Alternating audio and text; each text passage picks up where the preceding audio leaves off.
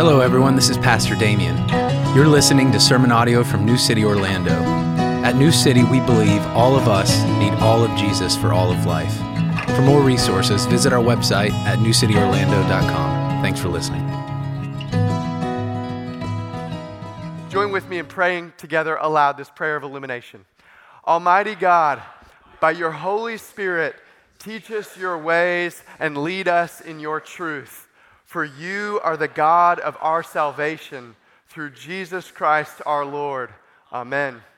Our scripture reading this morning comes from Romans chapter 4, verses 3 through 5 and 23 through 25. Hear now the word of the Lord. For what does the scripture say? Abraham believed God, and it was counted to him as righteousness. Now, to the one who works, his wages are not counted as a gift, but as his due. And to the one who does not work, but believes in him who justifies the ungodly, his faith is counted as righteousness. But the words, it was counted to him, were not written for his sake alone, but for ours also. It will be counted to us who believe in him who raised from the dead Jesus our Lord, who was delivered up for our trespasses and raised for our justification. This is God's word. Thanks be to God. You may be seated. Well, good morning. Welcome to New City. My name is Damien. I'm one of the pastors here. And this morning, I get to try out, I get to try my hand at what our Anglican brothers and sisters would call a homily. Right? So, uh, yes, I, that was easy. That was easy. So, essentially, what I mean by that is rather than our normal longer sermon, I'm going to shrink this down for the purpose of today because this will be an extended service already because of our exciting updates in New City Next, which we'll get to in a, in a few moments. But we're continuing on in our sermon series in Romans. We come to chapter 4. Chapter 4, uh, as Ben said last week, every Bible nerd, when they preach, is going to want to say about a passage in Romans, this is the most important passage. And I'm not going to say that, but I want to say that because it is a very important passage in Paul's argument in Romans. Paul's been building his argument over time, and last week we made the transition into the second phase of Paul's argument. And today, the way that I want to get at this is to note that what and how you count says something about you. How you count things as good or bad or right or wrong what you count and how you count says, says something about you. For example, I know what type of person you are if you're teaching me to play a new game for the first time and you say, Don't worry, we won't count the first time you play. I know that that means you're a good and decent person. As opposed if you say, Oh, no, no, this counts right away, you got to keep up, right? So, how you count tells me something about you. If you're a student writing a long paper for the first time. Maybe you just entered college or graduate school, or maybe in high school you're writing for the first time. You'll ask a question like, hey, what counts as plagiarism? Right? And that's going to say something about you. Or uh, if you're trying to earn a trip on credit card points, you're going to read the fine print to know what counts as qualifying points, right, to earn this trip. Now, to get a little deeper, or maybe higher level, every day we're asking ourselves, whether we say these words or not, what counts as a productive day? Like, was today productive or not? How am I going to count that? Or the biggest question we might ask is, what actually counts as a good life? What do you count in the good life? How do you count? In Romans chapter 4, in 24 verses, Paul uses the word count 11 times. Five times just in the handful of verses that we're going to look at today. Counting really matters in this point in Paul's argument. In fact, last week in Ben's sermon, chapter 3, verse 19 says this The whole world will be held accountable to God.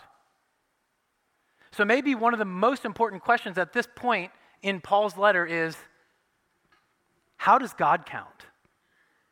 What does God count? In this case, as righteousness. What is he looking for? What is he looking at? How will he count his people righteous? Or as we, I don't know if we, but as they say in the South, How does God reckon people righteous? Right? This is a fundamental question. How does God count? Because how God counts matters. Now, to count or to reckon is a financial term. And when used in context, it means to put something in someone's account.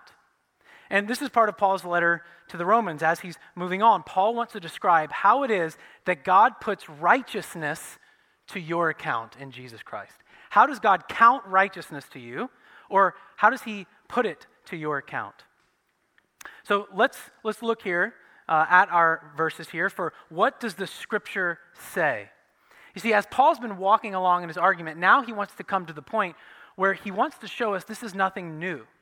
This is nothing new to Paul. He wants to take us back to the Old Testament scriptures where it starts in Genesis chapter 12 with Abraham.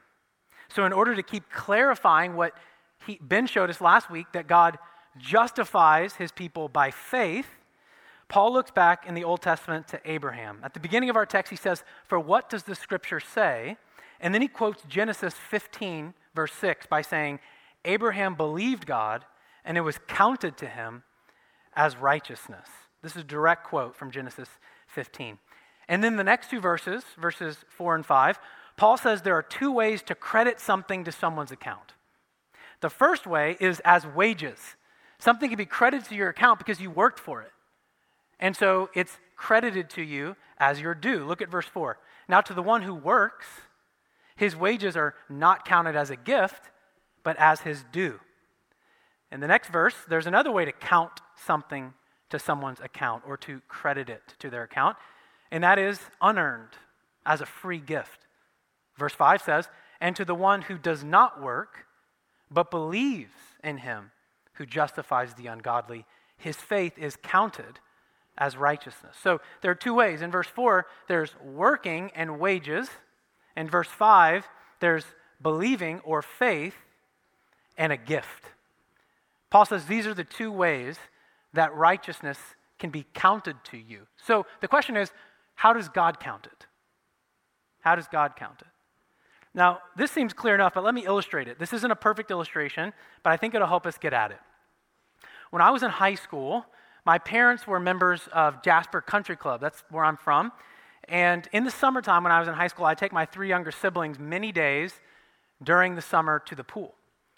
And we would be there, we'd swim, we'd stay there all day. And there was a, there was a concession area that had access to the full kitchen. And so we were just living it up. I mean, we would walk up, we'd order snacks, we'd order food, we'd order drinks, we'd be there all day long. And it was great. And at the end of the day, when I was rounding them up and it was about time to pay, I would go up and I would give them my father's name, and all of his money would be credited to me. So you might say, hey, how much money do you think you spent over the years? I have no idea. It wasn't my money. I wasn't really worried about it. All I knew is that every time I went and said his name, apparently he had money because it was credited to me. And I walked out and nobody ever called the cops, right? So that matters, right? And so notice at the beginning of the story, I didn't say we were members of the Jasper Country Club. I said my parents were members of the uh, Jasper Country Club. And that goes for any, any kids in here. You're not members, your parents are, but because you're with them, you get to come along, right? So, there, but, but a few years later, the same country club, in between my freshman and sophomore year of college, I went and worked there as, on the grounds crew of the golf course. And imagine with me, one of the perks that you got was you could go to the pro shop uh, when you were working and you had a certain amount of credits for drinks and snacks. And so as I went in to the pro shop on certain days and ordered drinks and snacks, I would give them my name and they would credit to me the credits that were due to me for working. Come on, okay, yeah. They would credit to me, right? And so, what's the difference? Same place, two ways to credit an account, right? The first one was I went up and gave my dad's name, and all of his money was credited to my account. The other way is because I worked there, I got a certain amount of credits, I'd give my name, and they would credit it to my account because it was due to me. Paul is saying these are the two ways, the only two ways that righteousness can be credited to you. So, how does God count righteousness? How does God credit it? Well, I want to read a quote by John Stott, and I don't know if we've preached a sermon in Romans yet and not quoted John Stott. It's so good, so succinct. This is what he said If anything is clear in the antithesis between verse 4 and verse 5, it's that the crediting of faith as righteousness is a free gift, not an earned wage. And that it happens not to those who work, but to those who trust. And indeed, who trust the God who, far from justifying people because they are godly, actually justifies them when they are ungodly. Listen, this last part might be the most amazing part about Paul's argument in Romans 3 and 4. It's that God justifies the ungodly. The text says nothing about God seeing anything lovely in Abraham. That's not what Paul is pointing out. He's not saying God saw something lovely in Abraham, so he called him. No, it doesn't say anything about that when he calls him in Genesis 12. God's gift makes no sense because it's not deserved and it's not fitting. Now, on our Equip podcast, I, I want to give you uh, an assignment. On our Equip podcast, our theologian in residence, Mike Allen, interviewed a colleague and friend of his, Jonathan Linebaugh, who's a New Testament scholar, a Pauline scholar, and they talk about Romans 3 and 4. And in those 30 minutes, there is gold. So please go listen to this. And I'm pulling from some of this. So if any of this sounds like, oh, that's amazing that the Bible teaches that, go listen to the rest because I just ripped them off. Okay? So go listen to them. But this is what's so amazing about this verse that God justifies the ungodly. We might expect God to look and find something in Abraham and say, you know, he's not perfect, but I'll count that. Like, I'll count that. He really tried.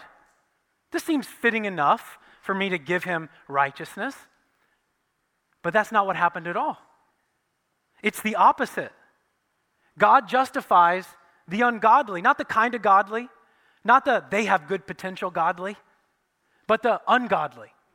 This is, these are the only people that exist, and they're the only people that God can justify. He calls something out of nothing in verse 17, which we didn't read. He raises the dead.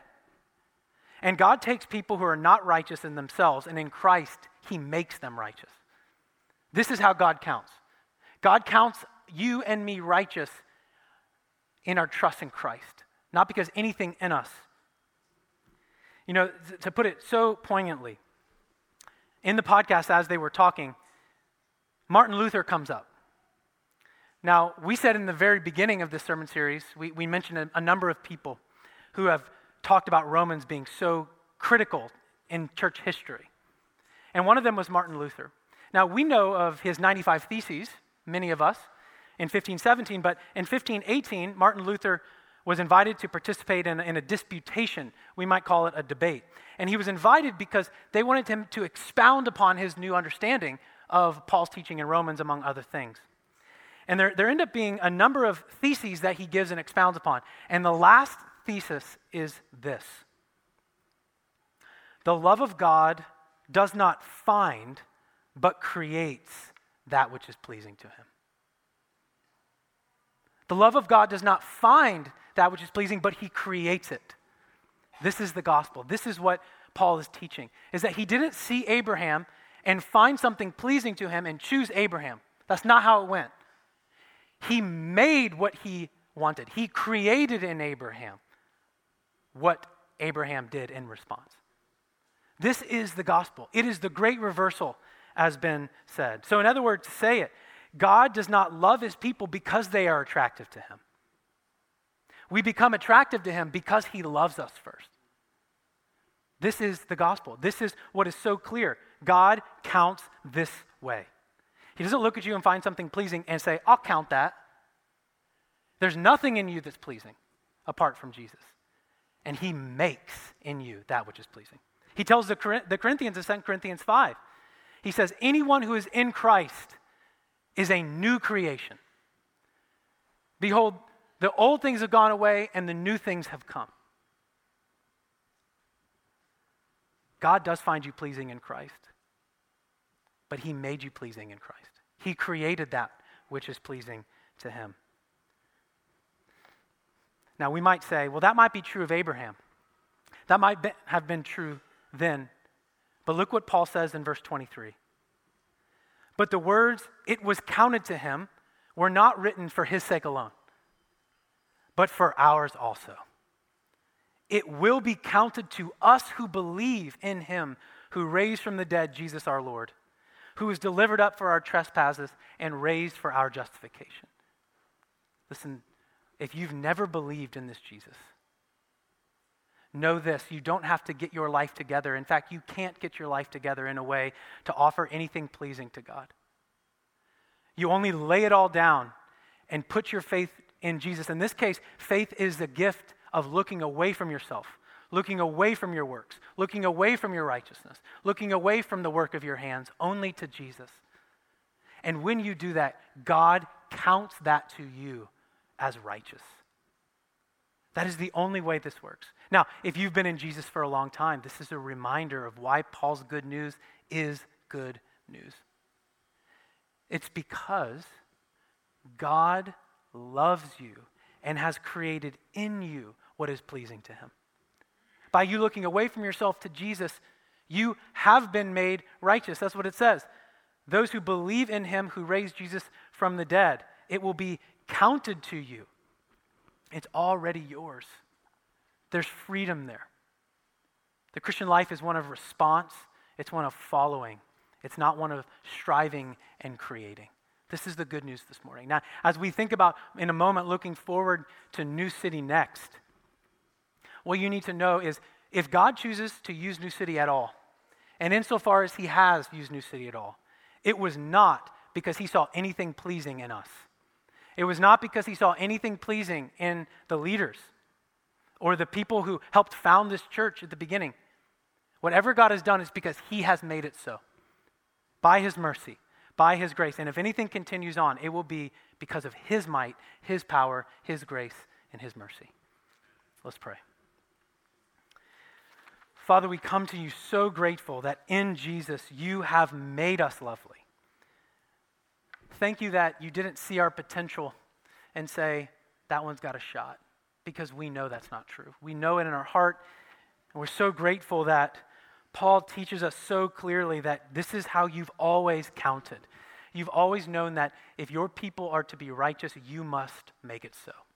And we pray these things in Jesus' name.